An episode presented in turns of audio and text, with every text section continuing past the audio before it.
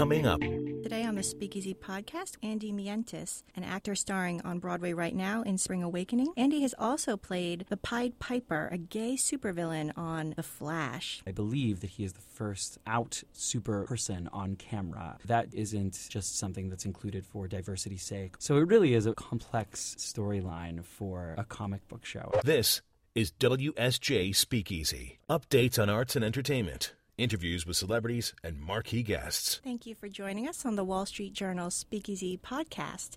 Today on the program, we have Andy Mientus, an actor and star of the current Broadway production of Spring Awakening. Thanks for joining us on the show, Andy. Thanks so much for having me. So, you play Hanschen in Spring Awakening, which is actually the second time you're playing this role in the show. You were in the first national tour and now it's the Broadway production with the Deaf West Theater. Can you just talk about how this current production came to Broadway?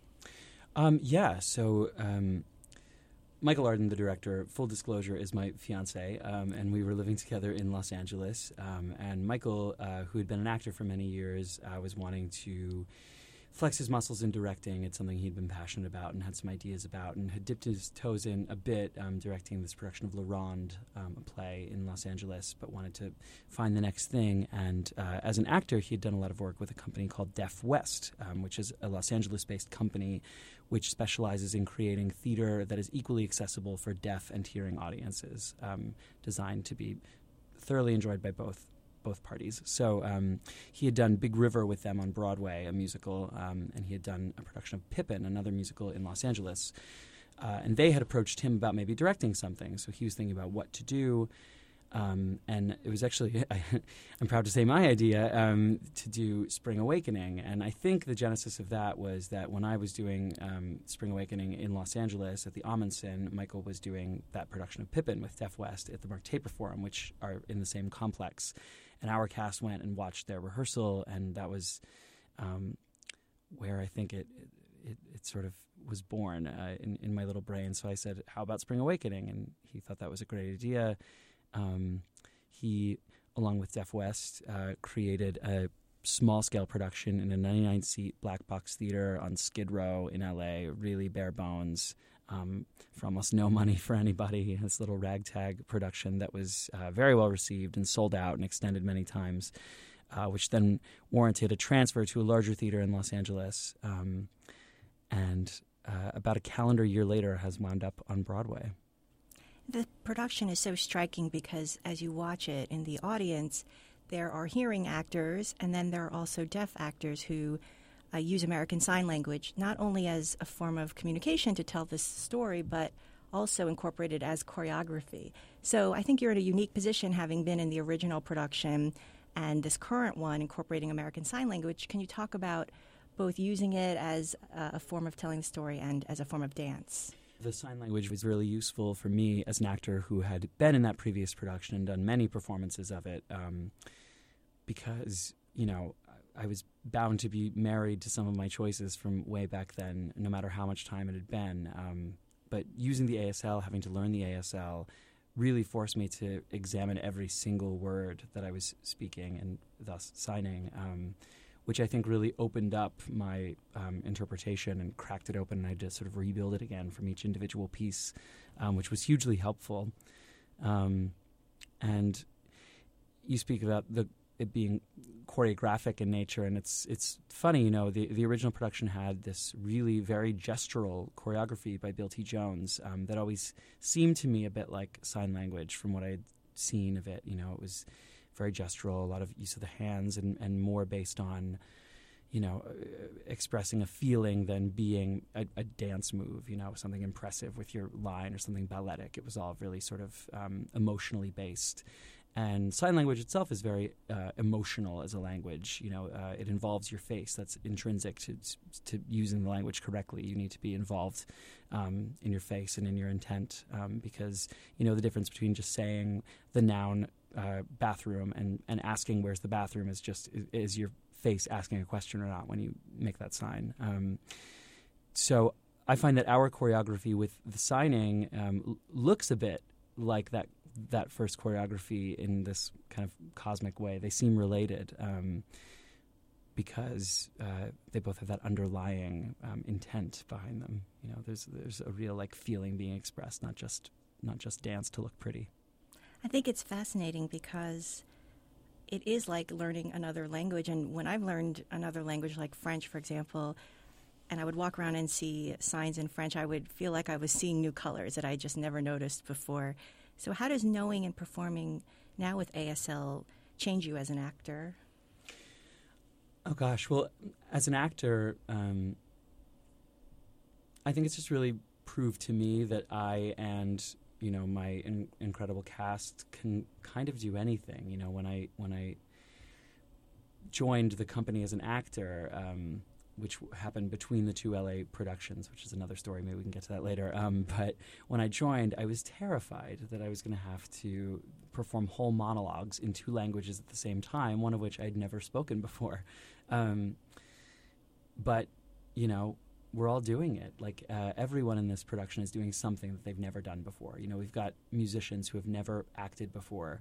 We've got um, deaf cast members who have never dealt with music before, some of whom have never heard a sound before. I mean, our, one of our lead boys is profoundly deaf. He's never heard a sound in his life, and he's doing a musical and dancing with the rest of the company in perfect sync somehow. Um, and hearing folks who have never signed, um, and a lot of people doing a lot of those things at the same time. So um, it was completely terrifying, but with like patience and uh, support uh, from the rest of the company, we've all somehow like risen too and and made it happen. So that to me says that there are just no rules and like you can do any anything.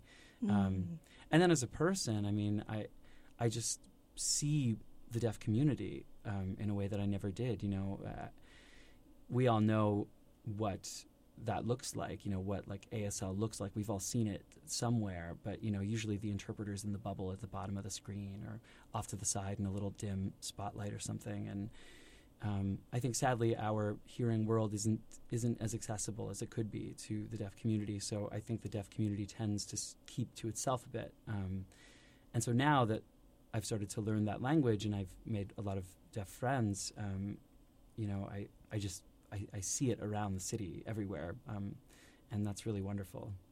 So you just mentioned that you were in two different productions in LA of the show. Um, well, yes. So um, there were there were two productions um, of this Deaf West Spring Awakening. Um, the first at the 99 Seat Theater, and the second at a larger theater called the Wallis Annenberg in Beverly Hills. Um, and I did the show on its first national tour uh, at the Ahmanson when it first came through LA, and I joined the Deaf West production between uh, productions. And the way that that happened, um, because I never ever thought that I would act in Spring Awakening ever again, um, for a lot of reasons, but um, they lost an actor between the two productions, and uh, because it was a transfer of a production, there was only two weeks rehearsal. It wasn't a full rehearsal period. It was really just sort of fitting what they'd already done into a new space with a few new, a few new faces. Um, so, the actor playing Hanschen in the first production got a film. Um, Michael called me in like a deep panic, being like, "How are we going to do this? How is somebody going to learn the part and learn the signing?" and learn the staging all in two weeks and, and be any good, you know, make choices and do all the things you need to do as an actor. And really just to calm him down because he was at the, the, intermission of a play or something, I said, well, if you can't find anyone else, and I mean anyone else, I'll do it. I know the part. Um, I know a little bit of signs, so like if it doesn't look totally ridiculous that I'm trying to play a teenager still, and if people aren't going to laugh us laugh at us um, because uh, we're a couple, I'll do it. So I went to do it. Um, just really to fill in, really only planning to do that that couple of weeks um, in Beverly Hills uh, because we really thought that was the end of the road. I mean, we never ever expected this would go to Broadway, let alone so quickly. Um, but here I am somehow. Here the show is on Broadway, yes. and and speaking of the hearing community and the deaf community, do you think that some people, when they're buying tickets, might see this and think, "Oh, this is really for a deaf audience," um, or do you think that it really is a show that's for Broadway audiences, full stop, whether they're hearing or deaf? Well, it certainly is. I mean, I, am not sure how our um, our marketing is speaking to uh, either community, but um, that really is Deaf West's specialty: is to create not deaf theater, but theater that is uh, enjoyable by deaf and hearing audiences. So everything in the show is either sung, spoken, signed, or projected um, in a way that no matter what ability you come with, you can understand every every line of dialogue uh, and and every lyric of every song. So, for example. Um, anytime there are two deaf characters on stage together and no one else is around, it wouldn't make sense that they would speak or have you know a voice. Um, so they just sign. The scene is completely silent, and we project it for hearing people that don't know sign language. Uh, if there's two hearing characters on stage and there's no deaf character around, it doesn't make sense that they would be signing to each other when they're both hearing. So they just speak, and then we project for uh, the deaf audience. Um, and then whenever everyone's on stage, we all uh, sign and speak. And for the deaf actors who do not speak, uh, there is another actor who plays their voice. So they're doing sort of a live voiceover of their performance so that the hearing audience can understand um, what's going on without the signing. But what's really cool about that is those voices then become sort of new characters in the play that have never existed before. They're, without giving too much away, they become that character's inner life, um, an ideal version of themselves, an older version of themselves, maybe a, a, like a guardian angel. There's a few different ways to interpret what those voices are, but they interact with the play in a way that is really interesting, I think. Um, but uh, the answer to that question is yes, anybody can enjoy it. Um, and so we hope, in addition to creating a production that is accessible, we've also created a production that is just a really great production of a great musical. Well, we're going to take a break now, and when we get back, let's talk about playing the Pied Piper on The Flash. Ooh. They're here all new podcasts from the Wall Street Journal, including Your Money Matters Watching Your Wealth. Hi, this is Veronica Dagher. Join me every week for Wealth Wednesday, where you learn all you need to know about building your wealth and protecting your money. Tune in weekly for a fresh take on the secrets to financial success straight from the top money experts from the Wall Street Journal and beyond. Plus, all the latest advice, tips, and checklists, and more for expanding your wealth into more wealth. For more info, check out WSJ.com forward slash podcasts and be sure to follow us on Twitter at WSJ Podcasts. Watching Your Wealth from the Wall Street Journal. Ambition comes with earbuds. Now, updates on arts and entertainment, interviews with celebrities, and marquee guests. This is WSJ Speakeasy. Thanks for joining us today on the Speakeasy podcast. We've been talking with Andy Mientus, an actor starring on Broadway right now in Spring Awakening. Andy has also played the Pied Piper, a gay supervillain on the CW's show The Flash. Can you talk to us about this character?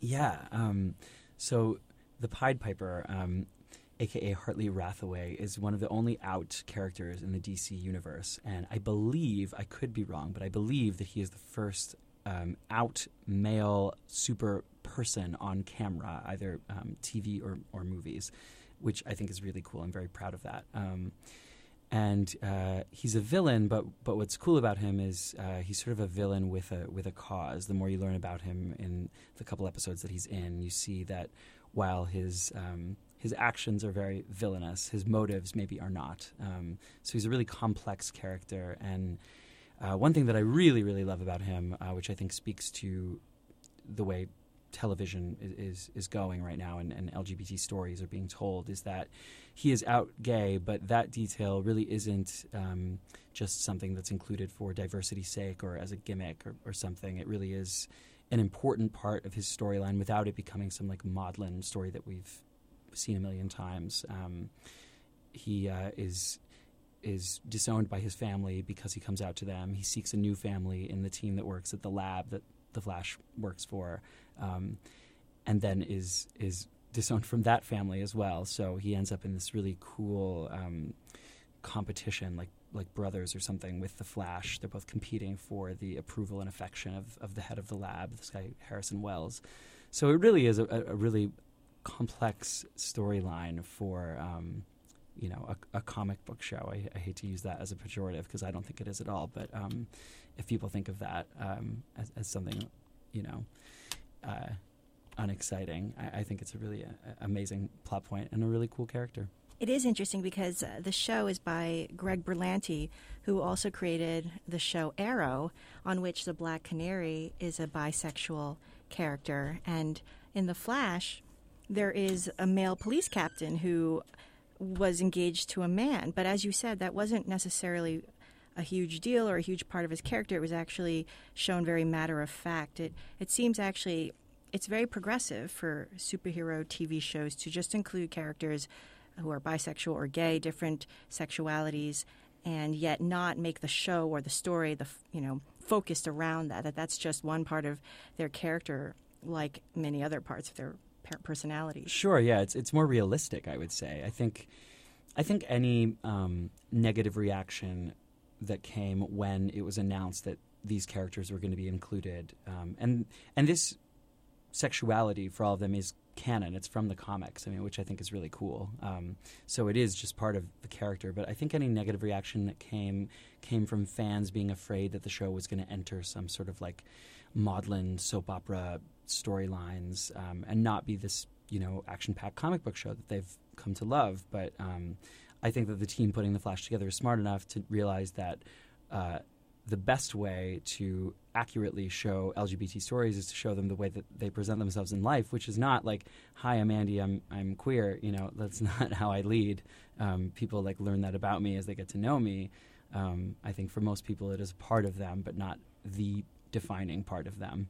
Um, so I, I, think it was handled really well. Mm. And in those shows we just mentioned, and shows coming up like Supergirl or Jessica Jones, in many ways it seems these superhero shows, the television shows, are more progressive than the superhero films. Yeah, yeah, definitely. I mean, I don't know if it's because it's more long form storytelling and they feel that they have time to go into these like grace note moments where you get to learn about a character's sexuality.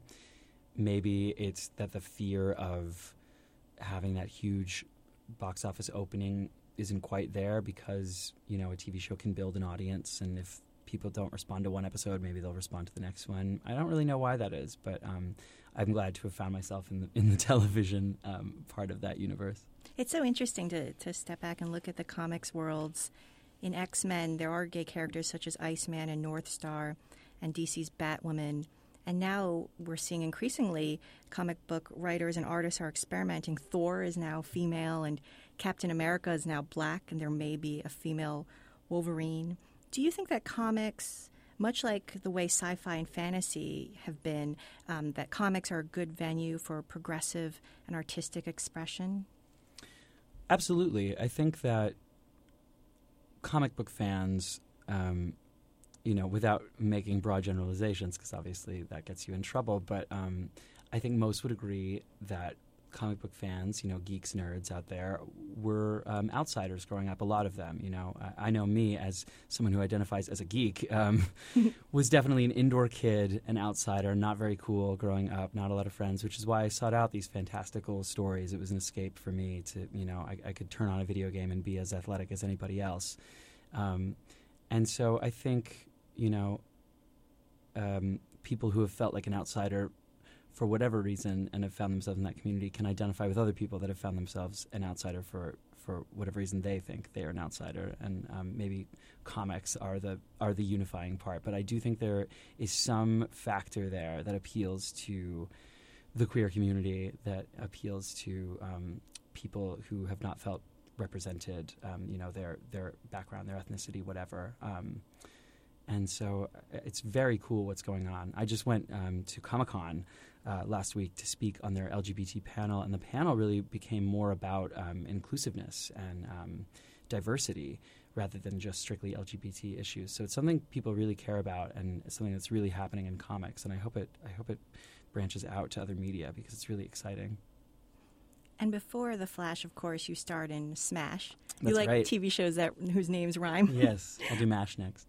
and before Spring Awakening, you starred as Marius in Les Miserables right. on Broadway. So how is that interplay of doing television as well as Broadway? I mean, that seems to work for you very well as an actor.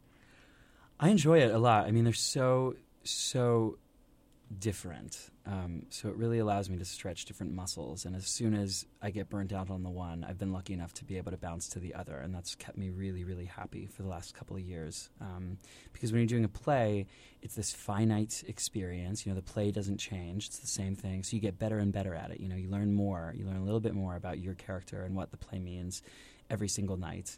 And so you get to perfect it. If things don't go well one night, you show up the next night and try to fix it. Um, whereas with television, it's changing constantly. I, I, joke that it's like being in technical rehearsals for a play that you've never read every single day, because every day you're getting thrown new lines. You know, even if you feel good about the lines, um, you know, like in the case of the Flash, suddenly you're standing on top of a car. You know, you like read in the script that you're going to be standing on top of a car, but then when you're standing on top of the car and they're like, "Give a performance," you're like, "I'm terrified." um, so it's constantly changing. It's it's new um, challenges all the time. You know, I, I, feel like I learned about ten different new skills just for the two episodes of the Flash that I did.